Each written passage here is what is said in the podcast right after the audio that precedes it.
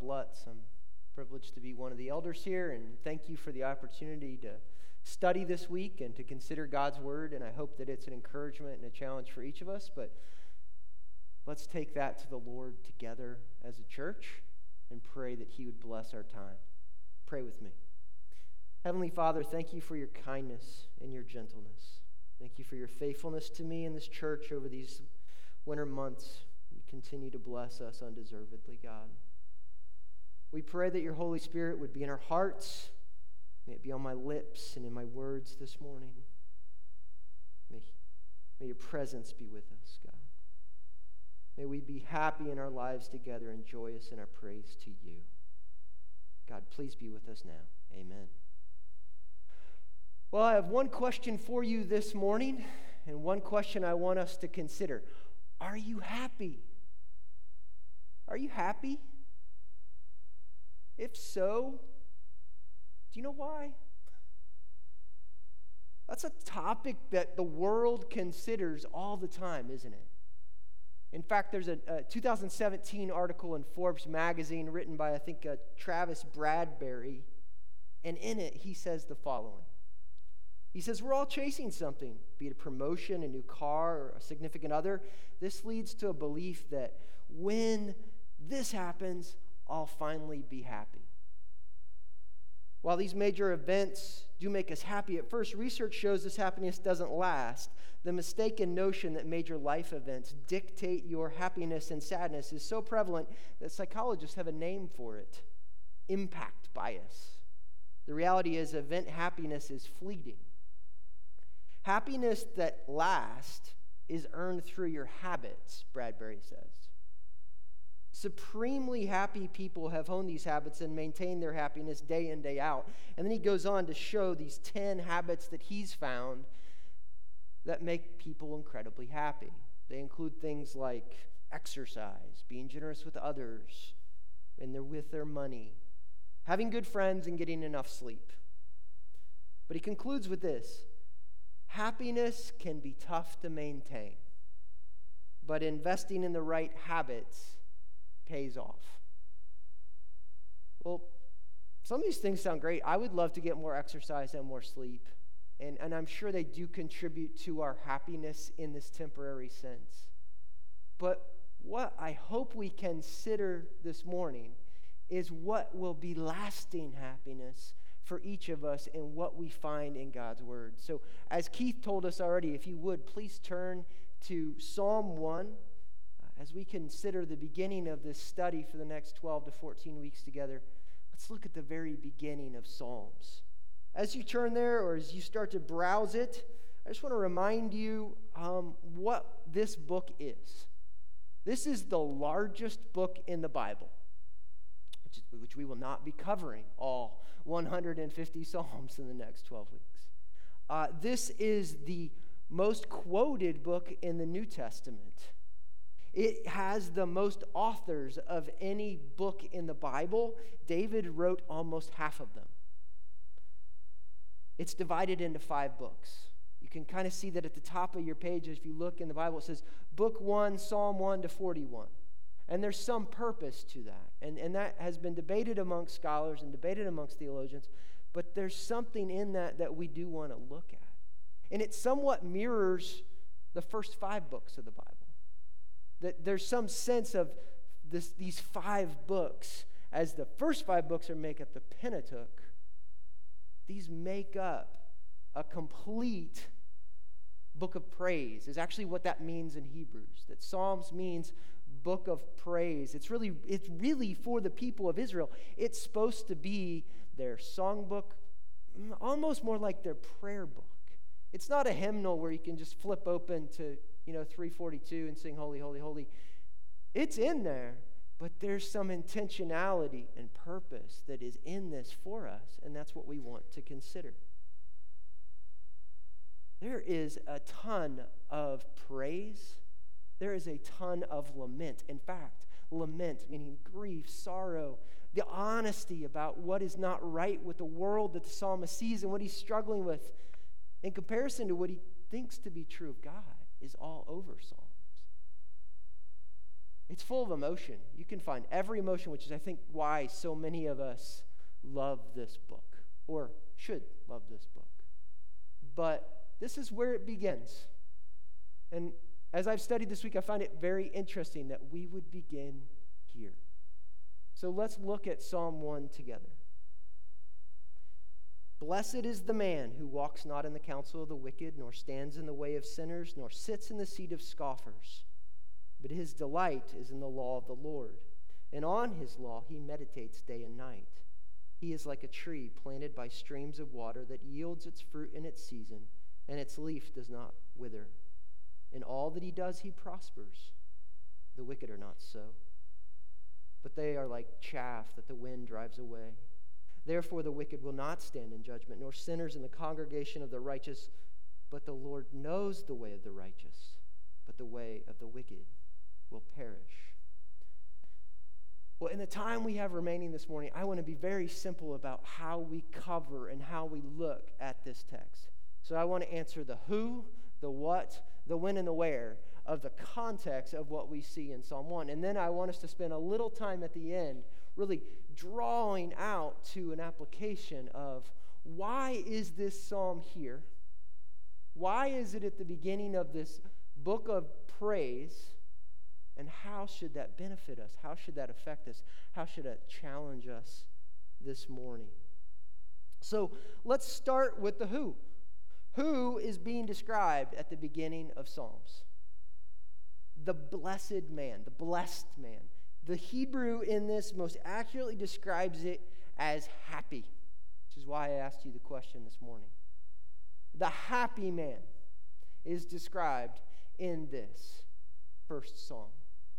And I don't mean happy like when my wife Clara decides to unexpectedly bake pumpkin chocolate chip cookies.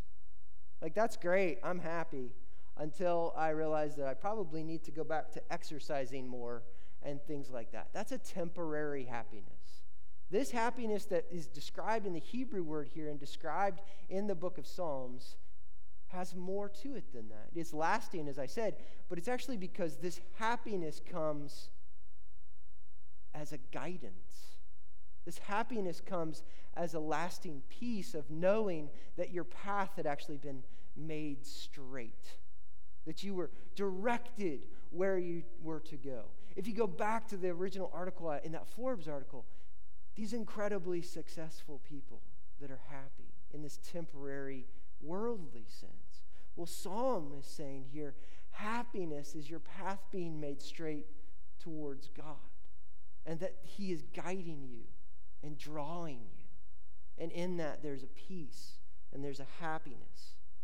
And it's something we're all looking for. So I Googled habits of happiness. And I found pages and pages and pages and pages. And I picked the Forbes article. I thought it was interesting. But it's something that the world's thinking about every day. It's something that we're all looking for. There's a natural search for happiness and fulfillment. I like what Dr. Martyn Lloyd-Jones says when he looks at this verse first. He says, All of life is searching for happiness, the whole story of life. Civilization is this great quest for happiness. Nothing's new under the sun, but here we have God's prescription for happiness. He goes on to remark in amazement in verse 1, and it's probably good for us to consider. He says, Happiness is possible. Happiness is possible. I think that's the most amazing thing one can say in a world like this, Lloyd-Jones says. Why do I emphasize that? That is the great message of the Bible. There is happiness and there is blessedness possible in this world. And we can find it in the words here. So, who are you? Who are you this morning? I asked you if you were happy. I heard some yeses. Praise God for that. But would the Bible accurately describe you as blessed this morning? Would you be viewed as righteous before God today as we really get to the definition of what happiness is? Or would you be viewed as wicked, as insensitive, and as hurtful as that may sound? Consider that this psalm gives an absolute standard for righteousness and wickedness. Sit in that moment for a second. And based on that, are you happy? Well, let's learn more. We talked about the who is in this passage, and we see that it's compared to the who of the wicked, that there is maybe some temporary happiness they have, but it is definitely not the same. It is not blessed as we see in this man in Psalm 1. So let's consider the what. What are the characteristics of this happy man? Well, I love A.W. Pink. He, he points this out. He has three words that he thinks summarizes what these characteristics are. And he talks about the separation of the happy man. He talks about the occupation of the happy man. And he talks about a strange word, the fertilization of the happy man. That basically means the nourishment. So, verse 1 What is the happy man separated from? The counsel of the wicked, the way of the sinners, and the seed of the scoffers. This is really interesting as we're considering in this part of God's word, this is a book of poetry, right? So there are, there are intentional words that are to draw out meaning and, and response from us. And I've found the way this is described in the separation incredibly intriguing because it is this descending regression in how the, the, the wicked are described. And it's done in three ways. Think about what characterizes the person trying to get to the blessed man. And we see it moves from the wicked, and then to what's described as the sinner, and finally what's described as the scoffer. And when we look at the Hebrew definition of these words, we look at the concordance, we see that the wicked is really just someone who's guilty, someone who's sinful, someone who is dwelling in that space. And then it moves to this idea of what is described as a sinner. That's a person known for their sin. And then finally, and we've seen this in the world around us, right? The idea of a scoffer, someone who actually takes pride in their sin, in what does not please God, and seeks, in some level, this definition of scoffer carries a little bit of almost an ambassador of sin. They want to grab people and bring them into relationship with sin. But we also see it's not just what characterizes the person in this regression, we see what they are getting from the said person. So, what the, the happy man is separated from is what the wicked person's trying to offer him. So, we see one, we see he's just getting advice. There's just worldly advice. There's something on Twitter that says, hey, you should think about this. And then it regresses into a path. It leads to a path, meaning now I'm following it, I'm pursuing that wisdom. And then finally, it ends in a home. The word seat here actually kind of has an understanding of that's where you abide, that's where your identity is. So, if, the, if what characterizes the person is how sin numbs our sensitivities and, and changes the company we keep, when we're talking about what they're getting, we're talking about what their identity is. It moves from just, hey, I got some advice to, hey, this defines me. And then finally, this regression talks about what do they do to be confronted by them. So the, the happy man, in first, is just walking by. He's walking and he hears advice. And that advice causes, potentially, though not here, thankfully, to stand, to stop, to be like, wow, that's intriguing. And then moves to the idea of sitting in it, of absorbing it. And this reveals our, the focus that sin can give us, right? Sin confronts us when we're walking. When I hope that we think we're walking on that straight path, and all of a sudden I hear something that goes, wow, that's interesting. And I stop. And then I listen more and I think, well, that's interesting. And then maybe I start to pursue that path. And then it finally it gets to the point where that becomes my focus. That becomes where I put my thoughts. James 1:15 says, "Then desire when it has conceived gives birth to sin, and sin when it is fully grown brings forth death." I want to give you just a silly illustration of, of what I thought of when I thought of this this week. I am a huge sports fan, which I think if you've listened to five or six of my sermons now, you probably have figured that out. but um, I'm not really a huge soccer fan. I grew up in Indiana, probably more of a basketball fan, but I love sports.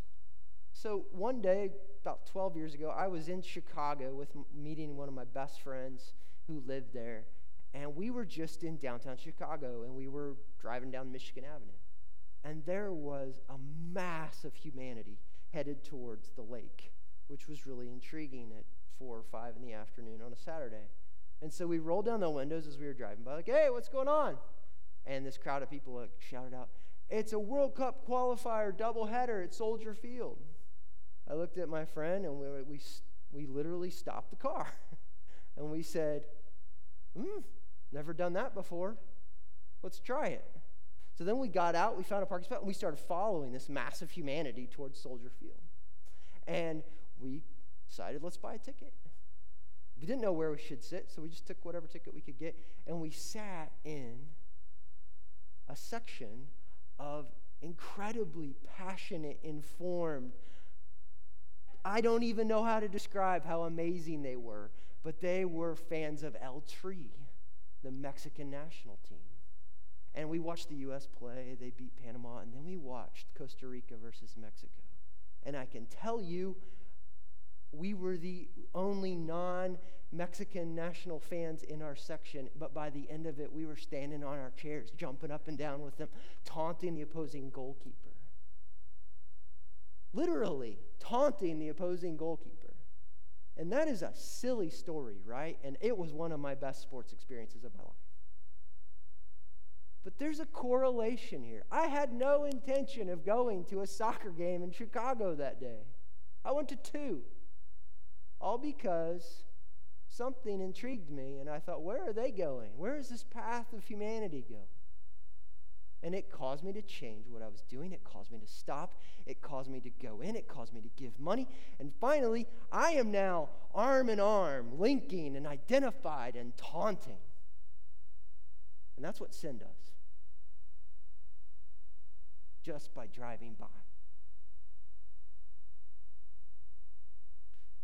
Well, as I studied that this week, I found that this, the psalmist did. I, I thought, why would you not start with this idea of don't sit in, with the scoffers, or stand with the sinners, or take the advice of the wicked? As in, like, this is bad, but don't even just be bad, be, be better, and then be pure But as I thought about that this week, I realized like that's not how sin tempts us. That's not how our paths become crooked. It's that in gradation, we're, we're brought from being on a path to being detracted from that. As I considered my own sin, I realized the wisdom and the approach of Psalm 1 here. Being separate from sin does not work that way because we don't understand how it tempts us. We don't understand what righteousness is.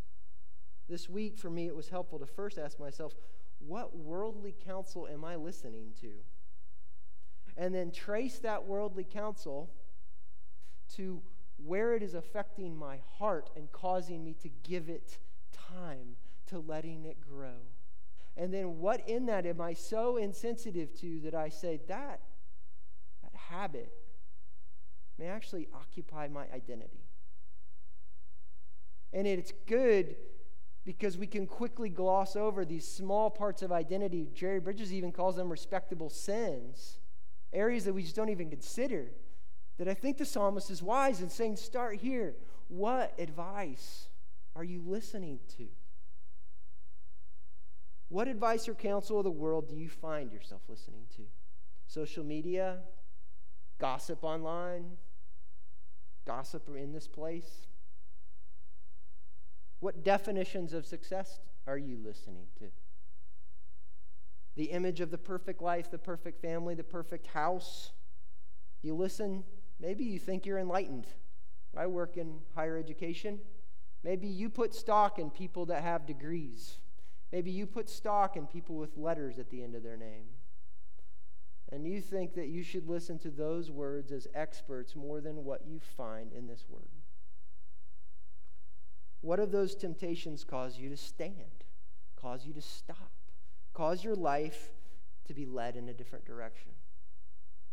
Some specific questions. How do you spend your weekends? Is it tempting to not be here? How do you spend your money? Finally, are you callous to voices in your life that are scoffing at God? Are you so comfortable with it that it may even be okay for you to sit in that place? Well, the blessed man, the happy man, he or she doesn't have time for this. They are separate from it. And they're not just separate from it, walking in this vacuum as we see they're separate, but they're also, as Pink says, they're occupied, they're busy. So let's look at what he's busy with. He's busy with the his delight is in the law of the Lord, and on it he meditates day and night. The happy man loves God's law. He wants to spend as much time in it as he can. He wants to think about it. He wants to apply it. He wants to live it. He enjoys it. So, what is God's law here? What is this? Law does not sound like a fun word. What do we mean? Well, this basically means, as we're studying this, this is the instructions of God. This is how God revealed himself. This is the Word of God. Yes, it is the instructions, the rules that God has given. But remember, the, the, the understanding of this word here in Psalms is actually one in which goes back to the understanding of the Pentateuch. That they would hold closely to them these first five books of the Bible, which they had had written by Moses, right? And these first five books of the Bible include God's law, but they include God's law as a revelation of Himself and a testimony of all the ways in which God had been faithful to God's people. And that is what drives the happy man. He wants to know it, he wants to find it. He wants to understand it. He wants to memorize it. Why? Because he wants God. He doesn't want a list of rules. He delights in it. I, we read this morning from Joshua. I found that incredibly encouraging this week. What you have is you have Joshua at the end of Deuteronomy. This is actually when we hear about the Pentateuch, the first five books of the Bible being written, and Moses writes them. And then he basically goes up on the mountain. He gets to see the promised land. He sees where the Israelites will cross over, and he dies. And God had worked mightily through Moses. Think about that. They had left Egypt, they had crossed the Red Sea, they had walked through grumbling and struggling, they had had manna every day, they had had a pillar by day and fire by night. They had seen incredible miracles happen in the desert. Two generations. And then they finally come up on the doorstep of the promised land, and he dies. And remember, God had revealed himself to Moses in amazing ways. He'd given him his law, he'd given him the Ten Commandments, he'd gone up on Mount Sinai. And now he dies, and God comes and speaks to Joshua, the next leader. And he doesn't say, Hey, I got this pillar of fire, got this cloud. I have just, you'll hear my voice. He's going to be faithful in all those things. He's going to use Joshua in miraculous ways. But what's he tell him? He says, Hold closely my law, hold closely my words, grab it, let it direct you, let yourself enjoy it. Then you'll be prosperous, then you'll lead well, then you'll see my faithfulness. And that's encouraging to us. God has always elevated his word. His word means so much to him because it's so full of life.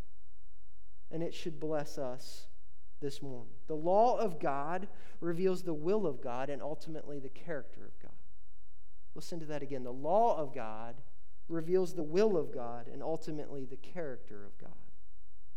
The instructions of God in the Pentateuch show his holiness, his love, his sovereignty, his care for his people, his wrath towards sin, and his oath towards his promises.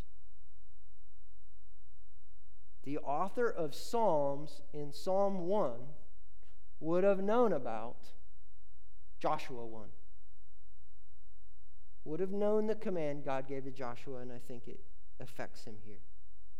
If you know me, you know one of my favorite quotes is by A.W. Tozer at the beginning of Knowledge of the Holy. It says, What comes into your mind when you think about God is the most important thing about you. What comes into your mind when you think about God is the most important thing about you. For this reason, the gravest question before us, he says, is always God Himself. Well, God's Word most accurately reveals who He is. And it's important that we think accurately about God. So here's my question Do you love God's Word? Do you love God's Word? Do you want to read it? Do you want to study it? Do you believe God's Word to be the words of life? Or are you honestly struggling this morning that it is just a drudgery? Well, how we answer that question will largely determine what we can answer in the first question of if we're genuinely happy.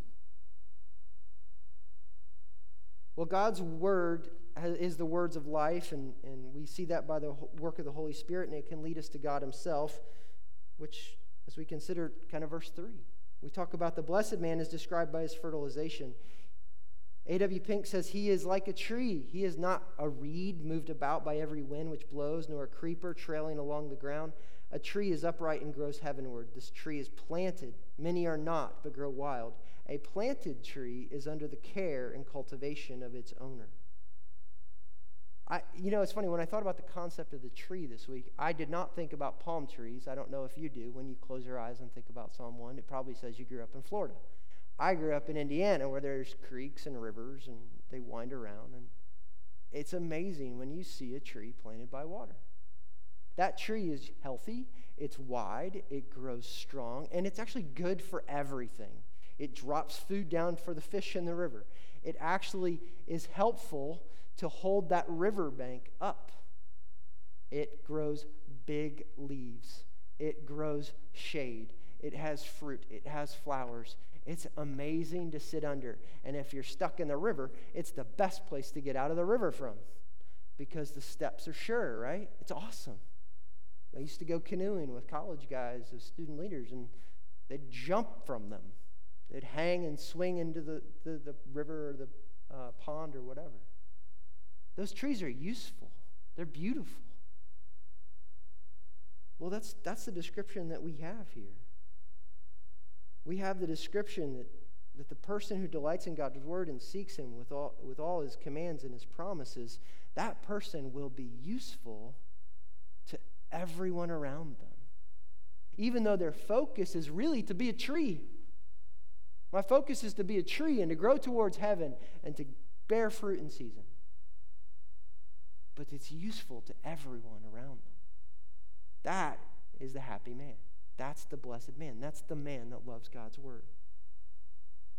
Westminster Catechism says, What's the chief end of man? The chief end of man is to glorify God and enjoy Him forever. That's usefulness. The best thing that we can do, the most useful thing, the most fruitful thing we can do is to love God and enjoy Him forever and start now by enjoying His Word. And in that, we'll spill out love for others and usefulness for others and bearing fruit in season and patience that comes with that. Well, would your life be described by God Himself as a tree planted by the water? Are you patiently yielding fruit? Well, we've talked about who, we've talked about the, the what, the description of what characterizes this. Quickly, let's look at the when and the where this blessedness and righteousness will be realized. Well, sadly, again, this is a comparison. When we talk about the when and the where of this happiness, it's actually in description in comparison to the when and the where of the wicked man. If you look in verse 4 and 5, the wicked are not so. They're like chaff that the wind drives away. Therefore, the wicked will not stand in judgment. Notice two things. This, whatever happiness the wicked man has is fleeting and it's going to be blown away. And the number two, the happiness it has will end in judgment. It will not stand. Well, what does that teach us about the when and where of happiness? Only the happiness in God and His person will last. Happiness and sin will be judged and will be damned. Judgment is real and it's certain. And this is honestly, as we look at why this is in the beginning, is that many, many, many, many, many other Psalms that come behind this are going to look towards this truth and say, This is what I need to cling to. But then be honest with their circumstances of, I'm struggling to see it. And it's good that this is here to remind ourselves of what true happiness is and it, when it will be secured. I like to think of this happiness that comes in loving God as actually being a progressive happiness. There's a there's a, a worldly study. There's a Stanford study in the 1970s uh, called the Stanford Marshmallow Experiment. Anybody ever heard of this? This was this really mean study on kindergartners that basically uh, a scientist would come in and he would tell a, a young person that they could have a marshmallow and he would set it and he said, Now, if you don't eat it now, when I come back, you can have two. And so inevitably that person would leave, the scientist would leave, and you would see this kid just struggling to not eat the marshmallow. And more often not, they ate the marshmallow. And then the scientists come back and say, Oh, you can't have another. But there were the few that didn't. They just sat there and stared at it or closed their eyes so they didn't have to. And when the scientists came back in, they got two. Well, the study wasn't on marshmallows. It was a long, longevity study that looked at the success of their life based on delayed gratification. And the people that waited for two marshmallows were inevitably more successful in the whole arc of their life when they studied them over 30 years. Well, that experiment is worldly wisdom. That delayed gratification is a mark of maturity and brings uh, some success and happiness, right? But Psalm 1 kind of shows us there's progressive and lasting and continual happiness that's ultimately realized in judgment because we're viewed as righteous. And that's the hope of the happy man. That yes, I can enjoy some happiness. Yes, I get two marshmallows as I pursue God's law. But in that life, I know that my paths have been made straight by the one who loves me and draws me to himself. So here's my question How long will your happiness last? What will give your what will you give your time and your study to, your meditation? Will it be here tomorrow for eternity? As a husband, as a parent, as a leader, are you pointing those who you love the most to the real, most lasting, most deep happiness that can be found in knowing the person of Jesus Christ? There is a continual happiness. There's an already and not yet of this happiness that's found in the eternity, that's found in judgment, that's found when we'll actually be with God. So we see who the happiness, uh, we who see the happy man is. We see what characterizes him. We see that there will be the when and the where of there's a happiness that comes now, but there's a, a direction that leads us to everlasting happiness in eternity. So let's ask the why as we close and, and move into this our application this morning. Why is this here? Why start a book of praise here? This seems strange. Doesn't this belong in Proverbs? There's no words here that say, Bless the Lord, O my soul. There's no doxology that you get at the end of Psalms, which is amazing. This is just wisdom. What's the point? And, and these two Psalms, Psalm 1, Psalm 1, are the only Psalms in all of the first book that aren't attributed to David. They just sit out here at the front. And a lot of scholars, theologians, have called these the, the preface Psalms. So, a preface, I don't know if you've ever read a preface. I know if you're like me, you just dive into chapter one and then you go back and read the preface, like, oh, I probably should have read that first. Well, the preface tells you how to read the book. The preface tells you how to prepare it. It may tell you something about the author. It may tell you something about this is where the author was when they approached this book. And this is somewhat of what we have here. We do not have a lament, we do not have a praise. They do not reveal a struggle or a specific act of God in which they're thanking Him for. They do not reveal change in their heart, as we'll find in a lot of other Psalms they do start with a blessing in chapter 1. And so Let's consider it. If the book of Psalms is known as a book of praise and serves as a song book, why would you start with a simple proverb? Well, here's what I think the answer is. This has been the biggest encouragement for me this week as I've studied. Kindling a delight in God's word prepares the heart to worship God and enjoy his presence. Kindling a delight in God's word prepares the heart to worship and to enjoy his presence. I believe that the psalm is laid out at this rich book of praise as a means to prepare the reader to know with whom they are meeting and with whom they're communing with. You know, sometimes before we pray, as a, uh, we thank God for our food as a family. I have a seven year old, a five year old, and a two year old. Well, four year old, almost five. And we say, close your eyes, bow your heads. Let's remember to whom we're speaking. And there's some level of that that is happening here. As we're about to go into this book of praise, this book of prayer, close your eyes, bow your heads, considering God's word to whom we're speaking. Consider Moses at the end of Deuteronomy 31 again. So, right before Joshua, you have Moses, and he writes the law at the very end. He writes out the first five books of the Bible, basically. He writes out the law of God. And he does it, and then he knows he's going to die. God literally tells him that's going to happen. And as soon as he gets done writing the law, what's he do? He wants to gather all the leaders of, of Israel together, all the tribe leaders, and he wants to tell them the following. He says, Give ear, O heavens, and I will speak, and let the earth hear the words of my mouth. May my teaching drop as the rain, my speech distill as the dew, like gentle rain upon the tender grass, and like showers upon the herb. For I will proclaim the name of the Lord, ascribe greatness to our God.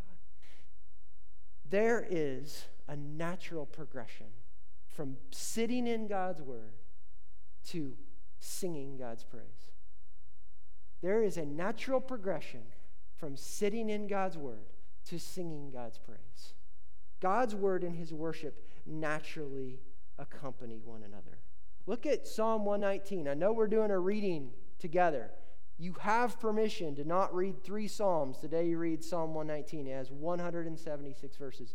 Do you know what all 176 verses are about? God's Word, God's law, who God is and what He's revealed I, as I studied this week, I was taken back to George Mueller. He was a Prussian um, uh, follower of God that moved to England. He spent much of his life there. He preached up until, I think, 87. Uh, he served in churches, but what he was most known for was, was he over 10,000 orphans were um, brought into healthy orphanages because of his leadership and his response to who God was.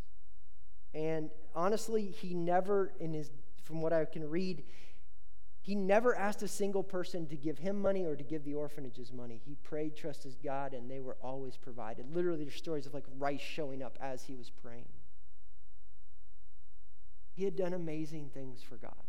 And near the end of his life, he sat down to write uh, a reflection, and he wrote this he said, It's recently pleased the Lord to teach me a truth, irrespective of human instrumentality, as far as I know, the benefit of which I have not lost. The point is this I saw more clearly than ever the first and great and primary business which I ought to attend every day was to have my soul happy in the Lord. And he goes on to say, It was really tempting for me to, to want to think about and to pray about how can I be useful to God today? How can I glorify God today? How can I serve God today? And he goes on and he says in this last paragraph here, he says, Now I saw that the most important thing I had to do was to give myself to the reading of the Word of God and to the meditation on it, that thus my heart might be comforted, encouraged, warned, reproved, instructed and that thus, by means of the Word of God, while meditating on it, my heart might be brought into experiential communion with the Lord. He's saying, I needed to wake up every morning and spend time in God's Word. And as I did that, and as I didn't just read it, as I wanted to find God in it, do you know what happened? God was there. And we had communion. God's Word naturally leads to the praise of God, it naturally leads to speaking with God. Do you seek to make your heart happy in the word today? Do you spend time until you are comforted, encouraged, warned, reproved, instructed, and having your heart brought into dialogue with God until you sit happy in his presence? Well, may that be so. Finally, we talked about the why of application. Let's just talk quickly about the how. How do we cultivate a soul happiness in God's Word? Well, three quick things. Number one, as you study God's Word, as you spend time in your Word, as you, I hope that you find whatever time works for you. And you say, I want to not just read this and know this and have this list of rules like the Pharisees did. I want to find God. That in that, that as you open God's word, that you would find Christ. Christ is the culmination of the law, so that there may be righteousness for everyone who believes. For our sake, he made him to be sin who knew no sin, that in him he might become the righteousness of God. Meditate on God's word that you might see a holy God, but in that you're going to find that you are unworthy to stand before a holy God and that your only means as you sit under the law of God is a Savior and a perfect sacrifice, as we just celebrated last weekend. And that's Jesus Christ. And that's what you need to find in the Old Testament, in the New Testament. Psalms is a book about Jesus and should lead us to Jesus. Find that. That is preaching the gospel to yourself every day, and it starts in God's Word.